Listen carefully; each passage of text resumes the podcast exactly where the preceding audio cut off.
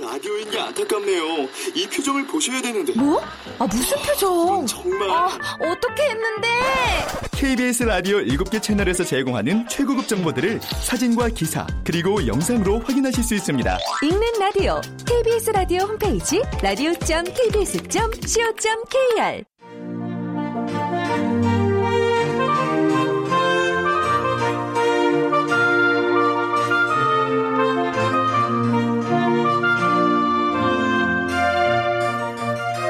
라디오 문학관 한국인이 사랑하는 우리 문학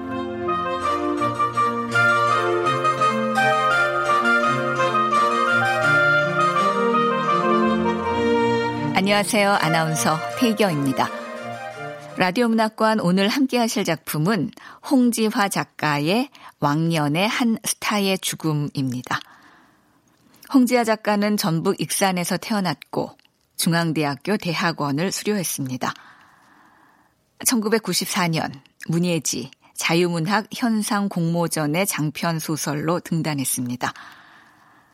대학 시절 고려대 문학상과 2008년 원광 젊은 작가상, 2010년 천강 문학상 등을 수상한 바 있습니다. 장편 소설로 사랑꽃, 인문 에세이, 거장들의 스캔들, 단편 소설집 드라이 아이스 등이 있습니다. KBS 라디오 문학관, 한국인이 사랑하는 우리 문학, 홍지화 작가의 왕년의 한 스타의 죽음, 함께 하겠습니다.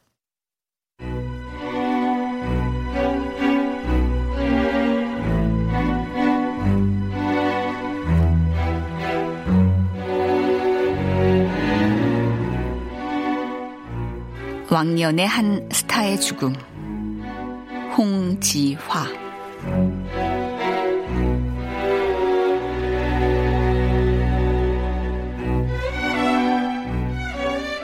내가 뜬금없이 걸려온 그 전화를 받은 것은 늦추위가 한창 기승을 부리던 3월의 어느 날이었다. 그날 아침 남편은 출장용 캐리어를 끌고 나갔으나 나는 그것이 출장 가는 길이 아니라는 걸 알았다.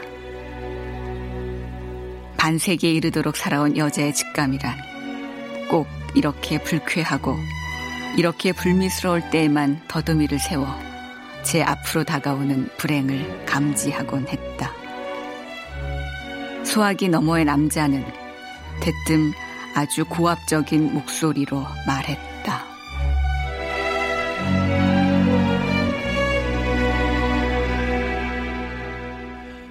씨세요? 여기 고양경찰서입니다. 지난주에 김우민 씨가 숨진 채로 발견됐습니다. 네? 김수민이요? 난 그런 사람 모르는데. 전화 잘못 거셨어요. 끊겠습니다. 아, 저기 그 김수민이 아니고 김후민. 영화배우 김우민 씨 몰라요? 거기가 그 사람 팬클럽 회장으로 돼 있던데. 이 영화배우 김후민이요? 나는 순간 당황해 잠시 할 말을 잃었다. 김후민이라. 나는 아득해지려는 정신줄을 겨우 붙잡고 낯설고도 어쩐지 낯익은 그의 이름을 기억 속에서 더듬으며 찾았다. 그러자 얼핏 얼굴 하나가 떠오르긴 했다. Love Chain 후사모 여러분 모두 사랑해요. Lovely 앙드레 김후민입니다. 까마득한 옛일이라 전혀 기억나지 않았다. 벌써 30년도 더 지난 오래전의 일인 것 같았다. 여보세요? 듣고 계세요? 아, 네. 아유, 김우민 씨가 팬클럽 회장인 이정아 씨한테 유서와 유품을 남겼습니다. 네? 저, 저한테 뭘 남겨요? 유서와 유품이요. 잠깐만요. 김우민 씨가 숨진 채로 발견됐고, 저한테 유서와 유품을 남겨요? 예. 아니, 그 사람이 나한테 왜요? 아, 그, 내일 오후 시간 어떠세요? 아니, 그건 왜요? 유서와 유품을 확인하러 가셔야죠. 아, 저기, 아, 죄송한데요. 제가 팬클럽 회장이었던 것 맞는데요. 제가 왜 유서하고 유품까지. 아, 이정아 씨, 팬클럽 회장으로서의 의무를 마지막까지 다해야 되지 않겠습니까? 나는 몇 번을 극구 거절했지만 남자의 집요한 설득에 더는 거절할 명분이 없었다.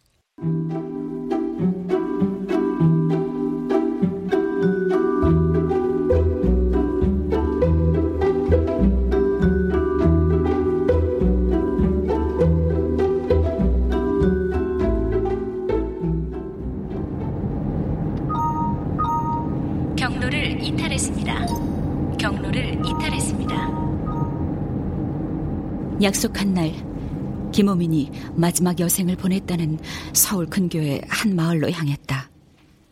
얼마나 구석진 곳인지 내비게이션에도 나오지 않아서 근처 상점에 물어물어 겨우 찾았다. 어, 저, 저기요, 이 마을이 맞아요? 몇 번을 물어보는 겁니까? 맞다니까요. 아, 저, 어, 저기 형사님. 맞거든요. 꽃미남 배우 김우민 씨가 살았던 곳. 아, 예.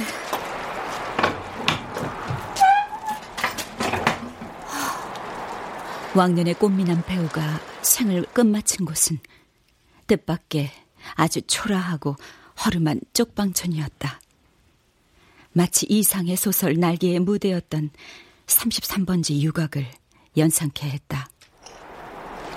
저기, 형사님, 잘못 아신 거 아니죠? 아, 몇 번을 물어본. 자, 보세요. 여기, 이게 김우민의 주민증인데, 여기, 여기 주소 적혀 있잖아요. 7년 전부터 여기 살았네. 7년 전부터요? 예, 안 믿기죠? 하긴, 나도 믿기지 않는데, 팬클럽 회장이면 오죽하겠습니까? 아휴, 그 화려했던 김우민이 이런 누추한 데서 살다가 혼자 죽다니. 아, 우리 학교 다닐 때 김우민 모르면 간첩으로 의심받을 정도였잖아요, 왜. 아, 네. 그랬죠. 에휴, 내가 경찰밥 먹은 지 20년이 다 되는데, 진짜 인생 허무하네.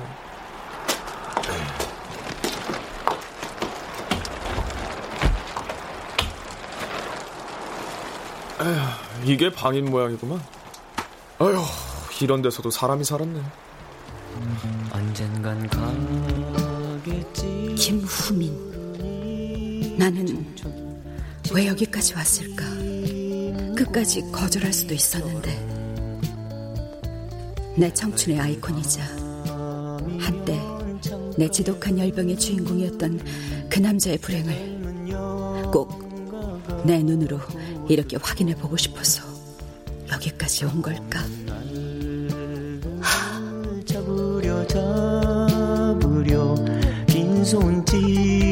손짓에 슬퍼지면 아니, 뭐 하세요? 이정아 씨, 들어오세요. 아, 네.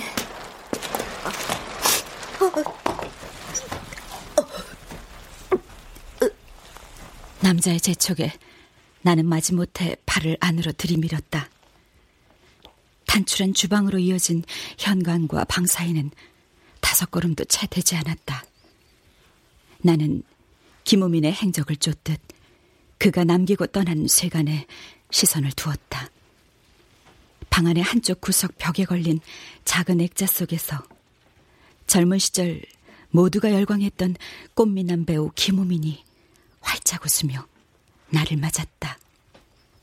30여 년 만에 해우였다. 자, 이정아 씨 받으세요. 이게 예, 그 김우민이 팬클럽 회장님 앞으로 남긴 유서입니다. 천천히 보세요. 전 나가 있겠습니다. 이, 유서라. 김우민이 나한테 남긴 유서. 나는 그의 유서를 읽는다는 게 썩 의미 깊거나 감격스럽지는 않았다.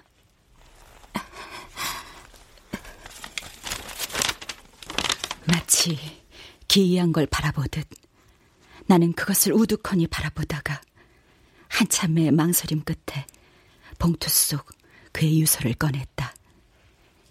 종이한 글씨는 한참 전성기 때 그의 이목구비처럼 흐트러짐 없이 반듯했다. 이정화 회장님, 먼저 저의 무례함을 용서하십시오. 오래간 만에 정확하게는 28년 전 Love Chain 후사모 fan meeting 때 회장님을 마지막으로 뵈었지요. 그동안 면목이 없어 아무도 못 여쭈다가 이리 뜬금없이 연락을 드리네요. 팬미팅 때 함께 찍었던 사진이 제 앨범 어딘가에 있을 겁니다. 오랫동안 제 팬으로 남아주셔서 참 고맙습니다. 지금은 보잘 것 없이 초라한 늙은이에 지나지 않지만 누군가에게는 내가 멋진 배우로 기억되었으면 좋겠습니다. 이제 모두들 흔적 없이 자취 없이 떠나버렸지만 회장님은 영원한 제 팬클럽 회장님이십니다. 나를 사랑해 주신 사람들한테 빚만 지고 갑니다. 제 일생에서 가장 값지고 소중한 유일한 것. 30년 전 대종상 영화제 나무주연상 황금 트로피는 회장님께 드리는 제 감사의 뜻입니다. 부디 받아주어 제가 마음의 빚을 조금이라도 털고 떠날 수 있었으면 좋겠습니다. 그때가 가장 행복했던 순간이었습니다. 사랑받은 만큼 계속 좋은 모습을 보여드리지 못해 많이 죄송합니다. 2014년 3월 10일 Lovely 앙드레 김후민 올림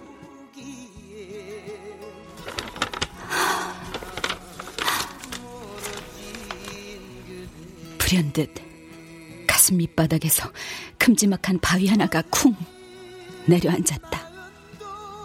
합판으로 된 얇은 벽을 타고 어디선가 가사마저 아주 또렷하게 들리는 조용필의 허공이 이명처럼 귓속을 파고들었다. 스쳐버린 그 약속 잊어야 할 그 약속 허공 속에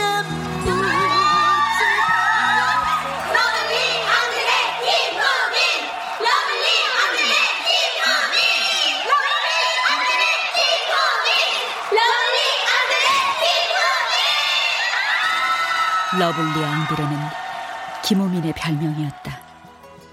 앙드레는 만화 캔디의 테리우스처럼 그 당시 인기 일본 애니메이션의 남자 주인공이었는데 순수하고도 정의로우면서 사랑스러운 이미지가 당시 소녀들의 마음을 설레게 했다.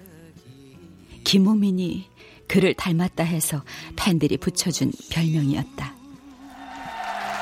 여러분의 사랑을 먹고 자라는 Lovely 앙드레 김후민 Love Chain 후사모 여러분 모두 사랑해요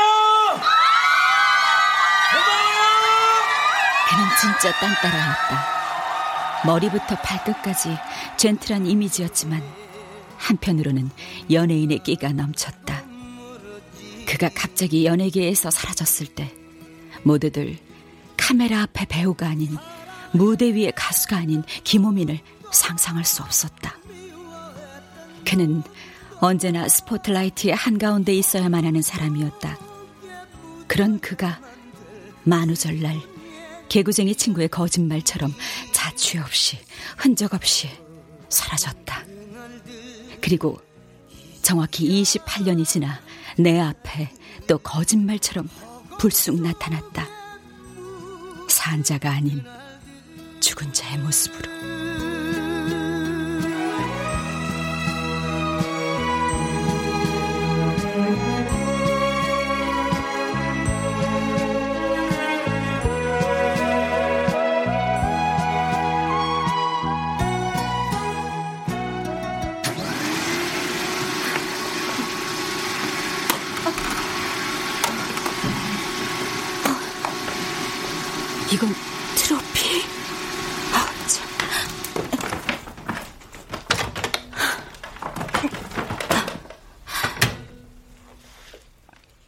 나는 그가 유품으로 남긴 대종상 트로피를 되도록 보고 싶지 않아서 가급적 눈에 띄지 않는 곳에 처박아 두었다. 김우민의 손길과 그의 입맞춤이 닿은 것이라고 해서 그가 나를 특별히 기억해 남겨준 그의 마지막 유품이라고 해서 특별히 눈물나게 감사하거나 감흥이 새롭지도 않았다.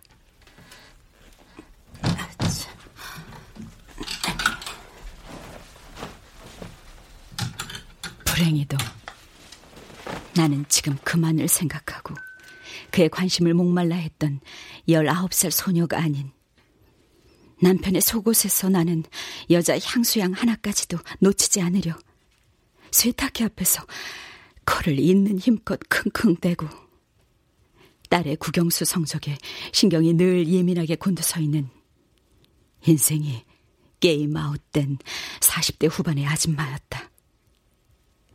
여자의 것처럼 매끈하게 잘 빠진 그의 손을 잡아보는 게 소원이었고 어쩌면 그의 하룻밤 사랑을 고대했을지도 모를 나는 그러나 안타깝게도 20여 년이 지난 지금 그가 끼어들 자리라곤 없었다. 20여 년이 지나간 시간의 틈이 그리 쉬 메어질 리 없었다.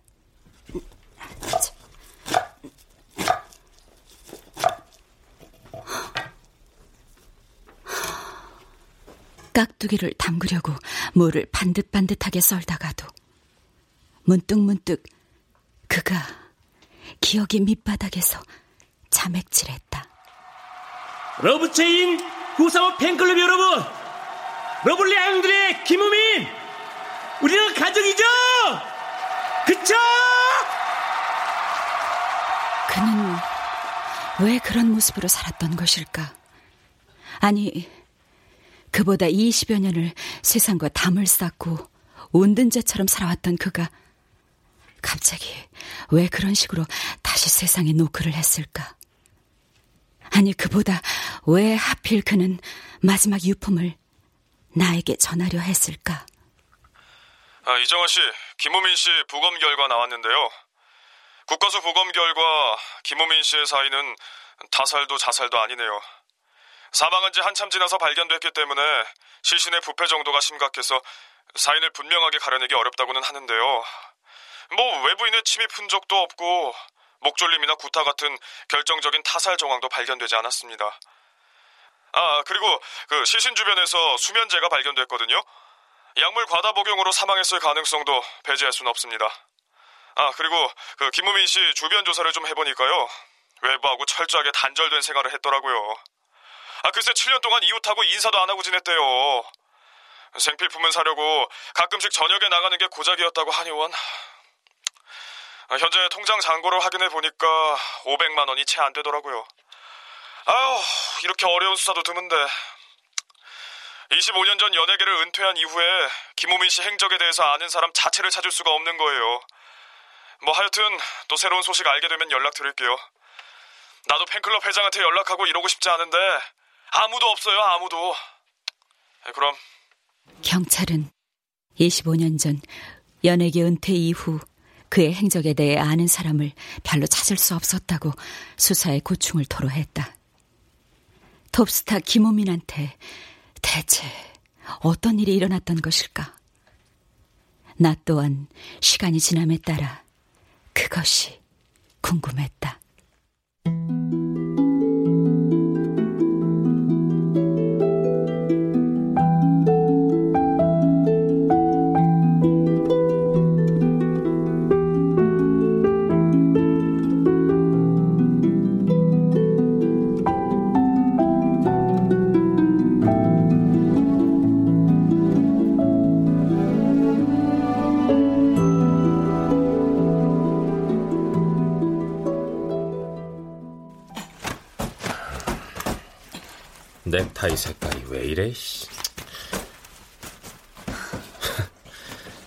그 작자가 너 좋아했던 거 아니야?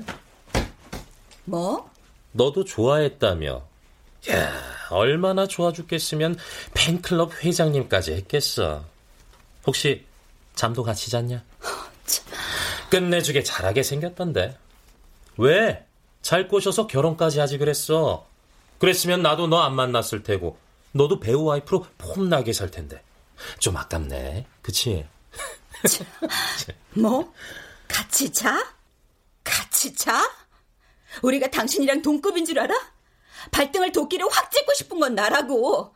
싸가지 말아먹은 당신 말고 그 사람 인생이나 구제해줄 걸 갑자기 후회가 되네? 뭐? 우리? 동급은 무슨 니들이 소고기냐? 네가 그 모양이었으니까 애가 사생 펜질이나 하고 저 모양이지? 피는 못 속인다고 어째 그런 몹쓸 건 잘도 닮아서 좋은 말 할 때 그 트로피인지 뭔지 망측한 물건 갖다 버려라. 치할 수 없어. 미친 또라 이 새끼. 살다 보니 별별 일이 다 있어. 아, 네 새끼 단속이나 잘해. 아이씨 정말.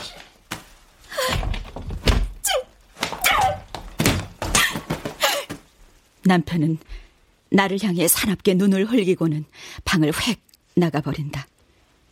나는 홧김에 손에 잡히는 쿠션 하나를 집어 남편의 뒤통수를 향해 냅다 던지지만 쿠션은 남편의 뒤통수에 닿기도 전에 맥없이 방바닥에 떨어진다. 차라리 그래 만나지 않았던데 그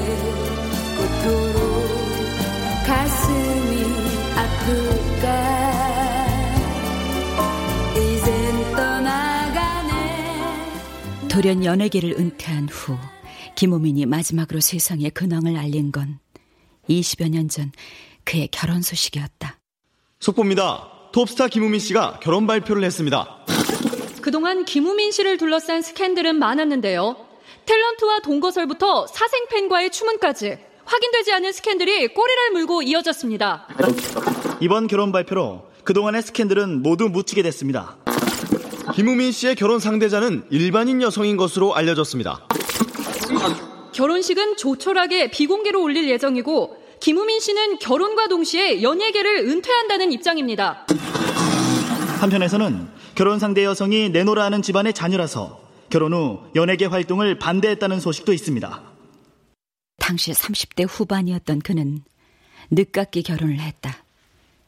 제 아무리 회장이라고 하더라도 내가 그의 사생활까지 모두 파악하기는 불가능했다.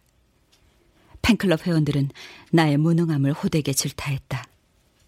그가 후사모 회원들한테 따로 은퇴와 결혼 소식을 알리지도 않았고, 더군다나 후사모 회원들만이라도 결혼식에 참석하는 게 마땅했지만, 매니저는 그가 가까운 가족들만 모여서 조촐하게 식을 올리고 싶어 한다는 말로 우리를 무력하게 만들었다. 그런 일이 있은 후, 후사모는 빠르게 해체되었다.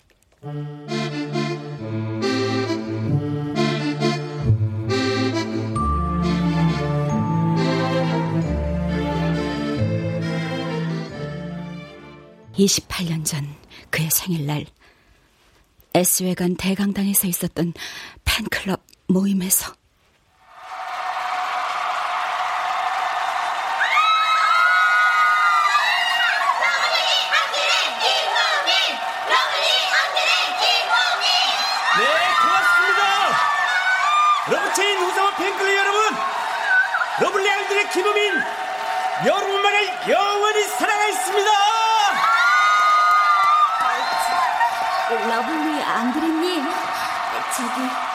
제가 팬클럽 회장 이정아예요. 아, 아 정아 씨, 정말 고마워요.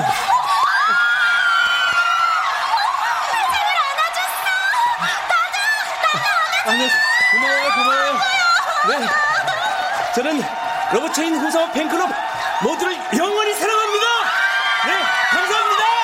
고마워요. 감사합니다. 그와 나는 악수와 가슴 떨리는 포옹, 그의 보드라운 손의 감촉과 뜨거운 가슴의 열기가 마치 뱃속에 오래 담가둔 그물을 끌어올리듯 모두 끌려 올라와 욕실 거울 앞에 널브러져 있다. 누구에게나 그런 한 시절이 존재한다. 대책 없이 뜨겁고, 대책 없이 누군가를 맹목적으로 사랑하고, 대책 없이 그 사람과의 아름다운 로맨스를 꿈꾸고, 대책 없이 비운의 주인공이 되고 싶고, 대책 없이 반항기가 넘치거나, 사소한 일에도 내 모든 감정을 긁어 쏟아붓고 싶은 그런 한때가 있는 것이다.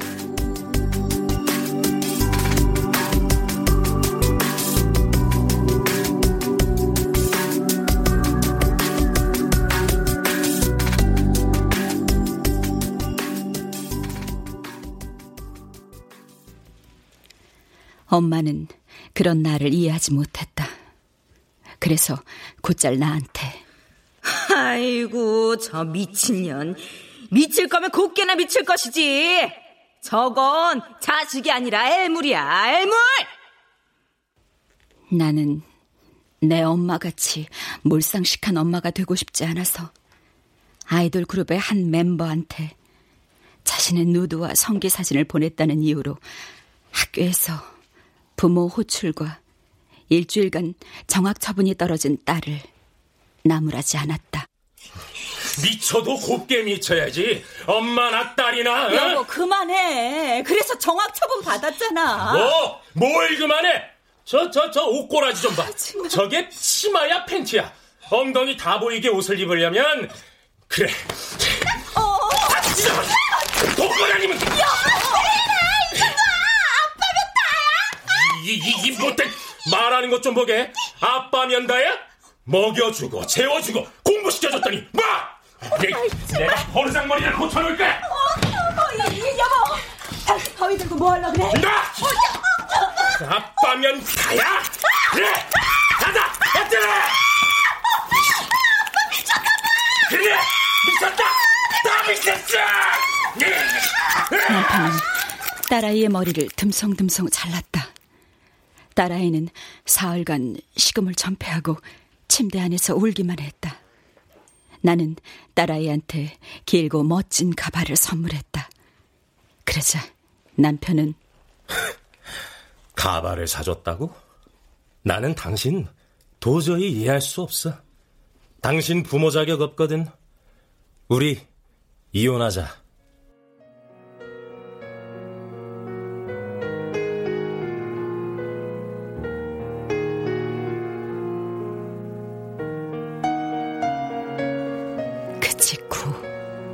나는 여자로서의 의미를 상실했다. 딸이 부모와 입을 쳐닫고 실어증 환자처럼 지내기 시작한 다섯 달 전부터 내가 여자라는 사실을 한 달에 한 번씩이라도 일깨워주던 생리마저 이별을 해왔다. 폐경을 막기에는 너무 이르고 너무 잔인한 나이였다.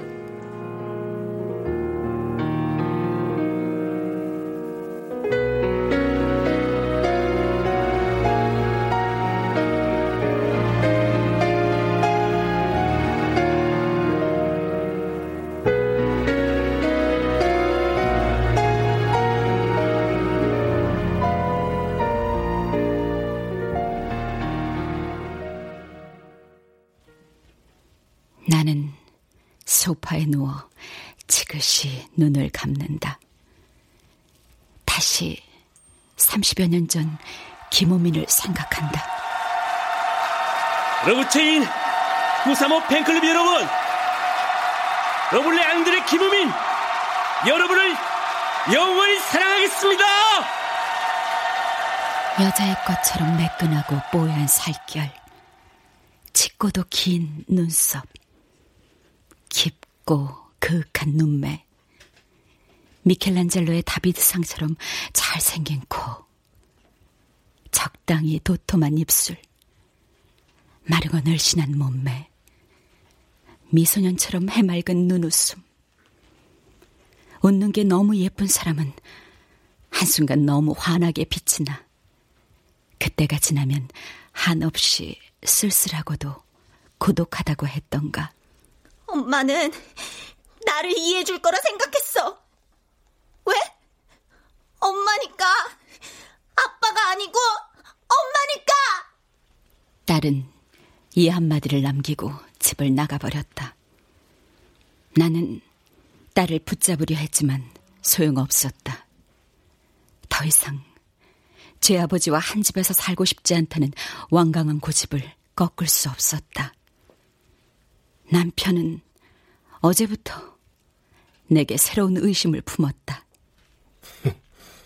혹시 진짜 아빠 나 아니라 김우민 아니야? 공교롭게도 그 말을 딸아이가 들었다. 남편은 내 심기를 건드리려 그냥 툭 내뱉은 말이었지만 어렸을 때 아빠 사랑을 넘치도록 받았던 딸이기에 충격과 상심이 제법 컸을 것이다. 어떻게든 나를 유책 배우자로 만들어 위자료 문제에서 자유로워지겠다는 그의 꿍꿍이 속을 모르지도 않았다. 딸아이는 그렇게 집을 뛰쳐나갔다. 다행히 제 친구네 집에서 머물고 있음을 확인했다. 이번이 처음도 아니었다.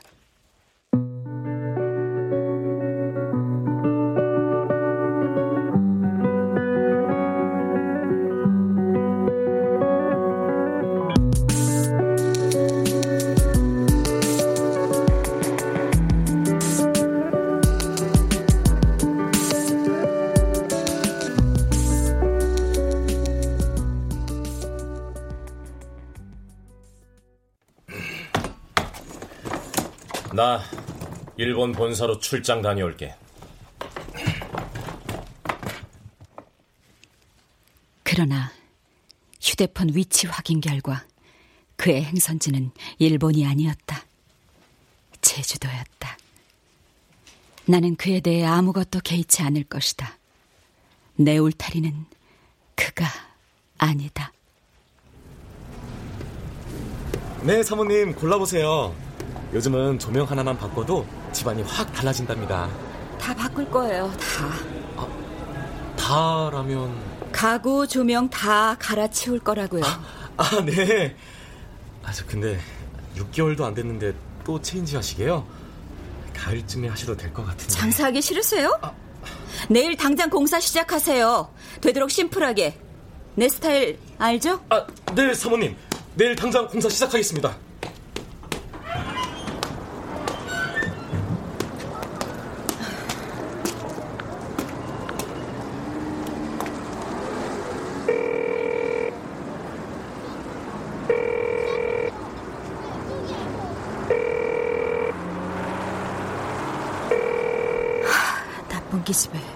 왜 엄마 전화를 안 받아?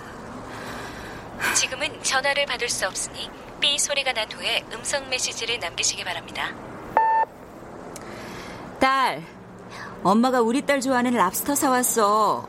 치즈 올려서 오븐에 맛있게 구워 놓을게. 저녁에 와서 먹고 가, 어?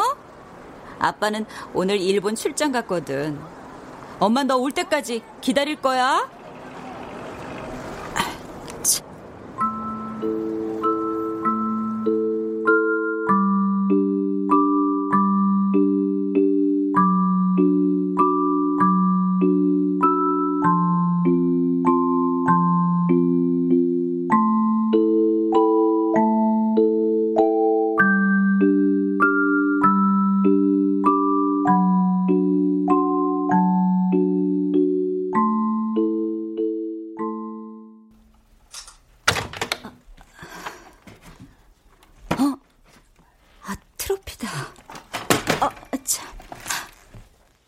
손질이 모두 끝난 랍스터를 오븐에 구우려고 오븐 도어를 열었더니 며칠 전 남편의 눈을 피해 안에 숨겨뒀던 김우민의 대종상 트로피가 바닥으로 툭 떨어진다.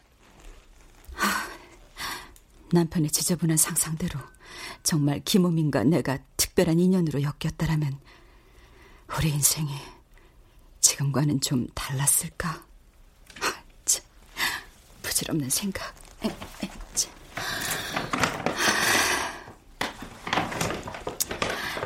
스마트폰. 김후민, 김후민. 어.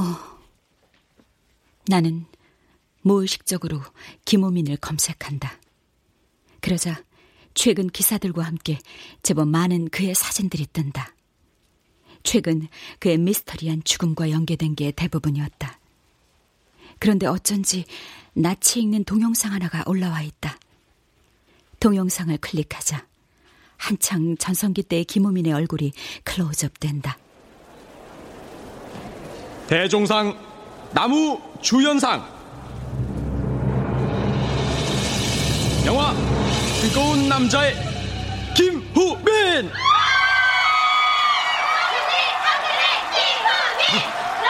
감사합니다 감사합니다 정말 감사합니다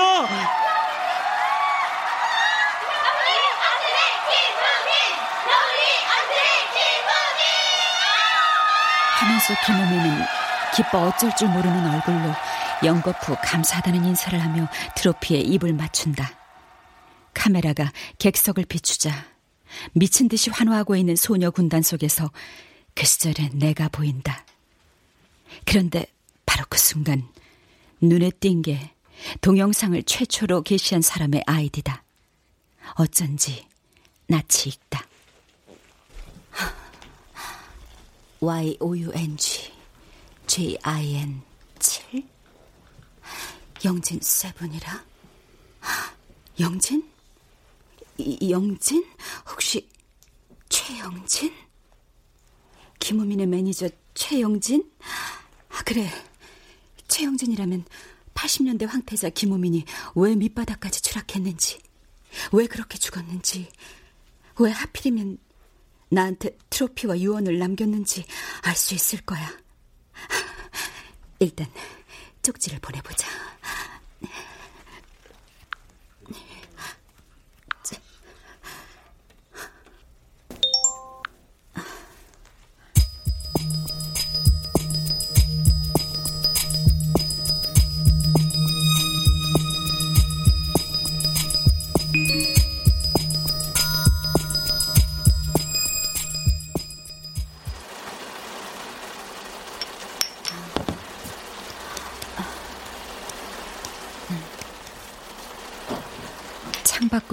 부슬부슬 비가 내린다. 나는 오후에 있는 중요한 약속 때문에 화장을 한다.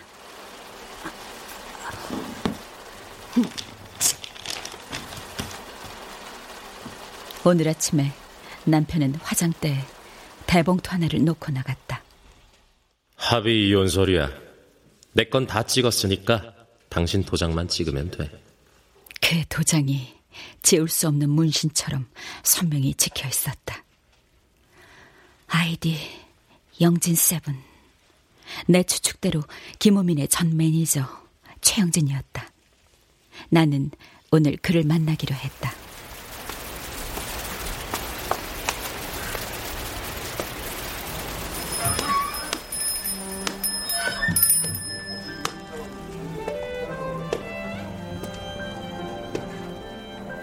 와, 이정아 씨. 여기에요, 여기. 아유, 어릴 적 얼굴 그대로네요.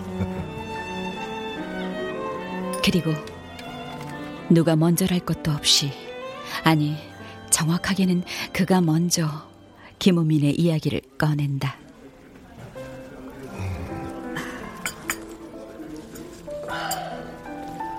아유, 세월 참 빨라요. 그렇죠? 네, 저, 에, 김우민 씨 대종상 트로피예요. 제가 가질 물건이 아닌 것 같습니다. 음, 이 1984년에 받은 거군요. 예. 아, 그때는 정말 우리 후민이 최고였죠. 아, 예.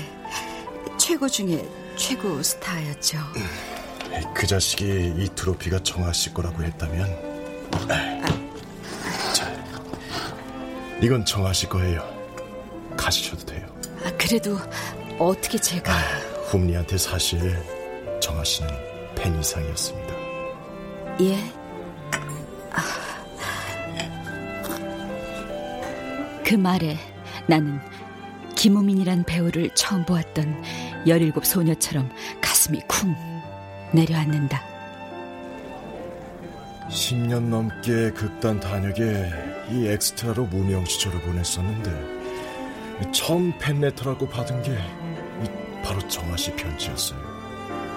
후민이는 자기를 알아봐준 정아 씨가 성공하고 나서도 내내 고마웠을 겁니다. 후민이는 원래 그런 사람이었으니까요. 게다가 팬클럽도 만들고 클럽 일도 도맡아 해주고 해서 사실 정아 씨한테 많이 고마워했습니다. 한 번은 정아 씨 어머니가 저희를 찾아오신 적도 있거든요. 아, 참. 우리 엄마가요? 예, 정아 씨 어머니가 그러셨어요. 당신도 배우로서 김우민을 좋아한다고. 그런데 우리 딸이 이제 고3인데 제발 정뚝 떨어지게 해서 집으로 보내달라고요. 그러면 평생 고맙게 알고 살겠다고. 몰랐어요, 전혀. 한번 저한테 불같이 화를 낸 적이 있었는데, 그래서. 네, 그래서 일부러 오지 말라고 화를 냈던 거예요. 그 일에 대해 훈리가 정아 씨한테 굉장히 미안했습니다. 네, 그랬군요. 그런데 김우민 씨는 어쩌다가 혼자 자세한 건 저도 모르겠습니다. 원래 이 바닥이 실체 없는 소문만 무성하잖아요. 갑자기 어떤 사람 소개로 그 여자를 만나면서 은퇴하고 결혼하고 나서 나하고도 연락이 끊겼습니다. 정아 씨도 그 여자 보면 기억할 거예요. 정말 거머리처럼 쫓아다녔으니까. 난 그 여자 인상이 별로라서 둘의 결혼을 어떻게든 말리고 싶었거든요. 근데 일이 너무 이상하게 돌아가서 내가 끼어들 틈이 없었어요. 그 여자가 후민이에게 병적으로 집착해서 주변 사람들을 굉장히 경계했으니까 우리 사이도 멀어질 수밖에. 결혼하고 나서 한 달쯤 지나 처가가 있는 미국으로 아예 이민을 갖다 들었습니다. 후민이 걔가 외아들인데 부모랑도 생별하고 말았죠. 암튼 그 악마 같은 여자한테 순진한 애가 실컷 이용만 당한 겁니다. 늙고 병들고 단물 빠지니까 내쳐져서 무일푼으로 한국에 돌아왔다는 얘기를 얼마 전에 들었거든요. 아, 영화에서는 얼마나 화려했는지 모르지만 후민이 완전 막장으로 살았습니다. 외롭게 말이죠. 그랬군요. 그런 일이 있었어요.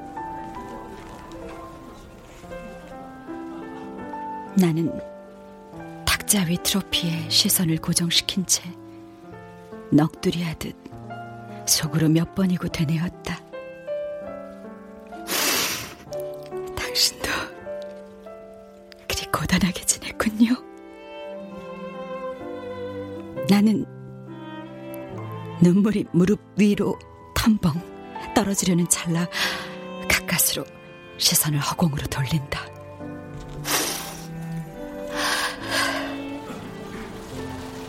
후민이가 몰락한 게 꼭 제가 몰락한 것 같아서 요 며칠 꿈자리가 사납더니 정아 씨 만나려고 그랬나 봅니다.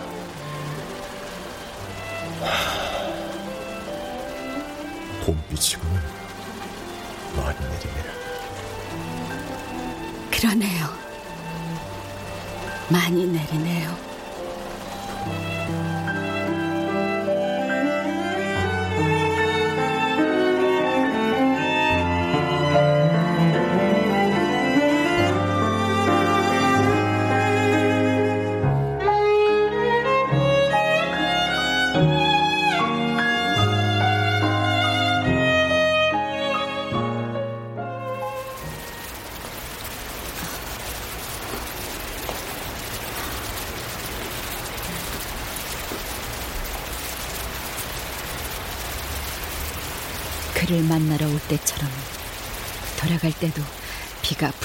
부슬부슬 내린다.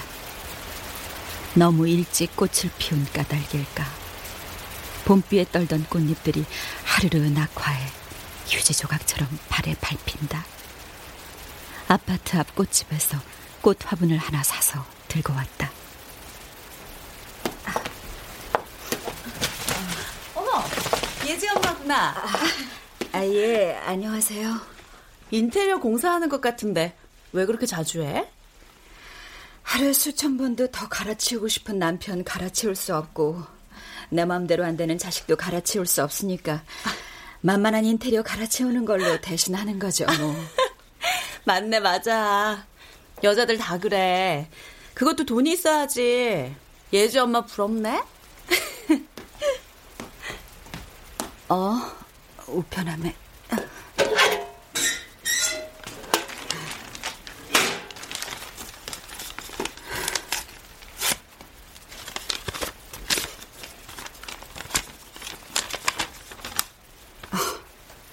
예지 성적이.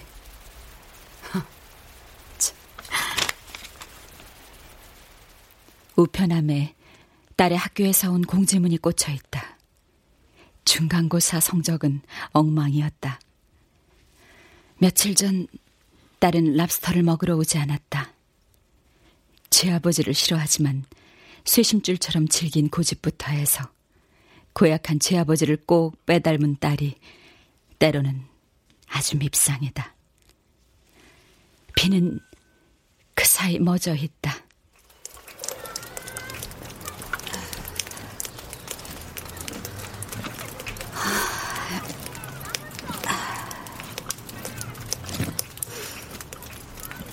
나는 인생을 다 비워버린 80대 노파처럼 화단에 쭈그리고 앉아 한참 동안 김우민의 대종상 트로피를 바라본다.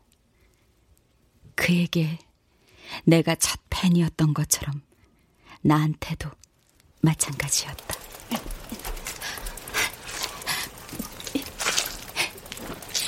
나는 맨손으로 축축한 땅을 파헤친다. 손에 힘을 주어 되도록 깊이 헤집는다. 그리고 트로피를, 화초를 나란히 함께 묻는다. 흙 범벅이 된 손으로 자리를 몇 번이고 다독인다.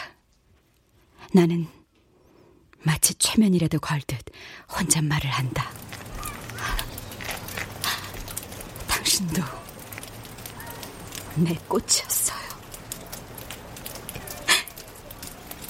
내년 봄에도 우리 어여쁜 꽃이 되어 다시 만날까요?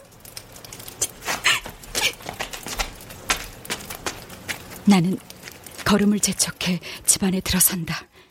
그리고는 곧바로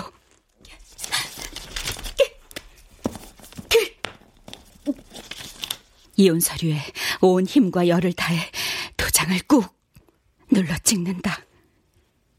인주가 주홍 글씨처럼 선명하게 찍혀 있다. 이제 막 피어난 붉은 백일홍 같다. 이젠 당신이 그립지 않죠. 보고 싶은 마음도 없죠. 사랑한 것도 잊혀가네요. 조용하게 알 수 없는 건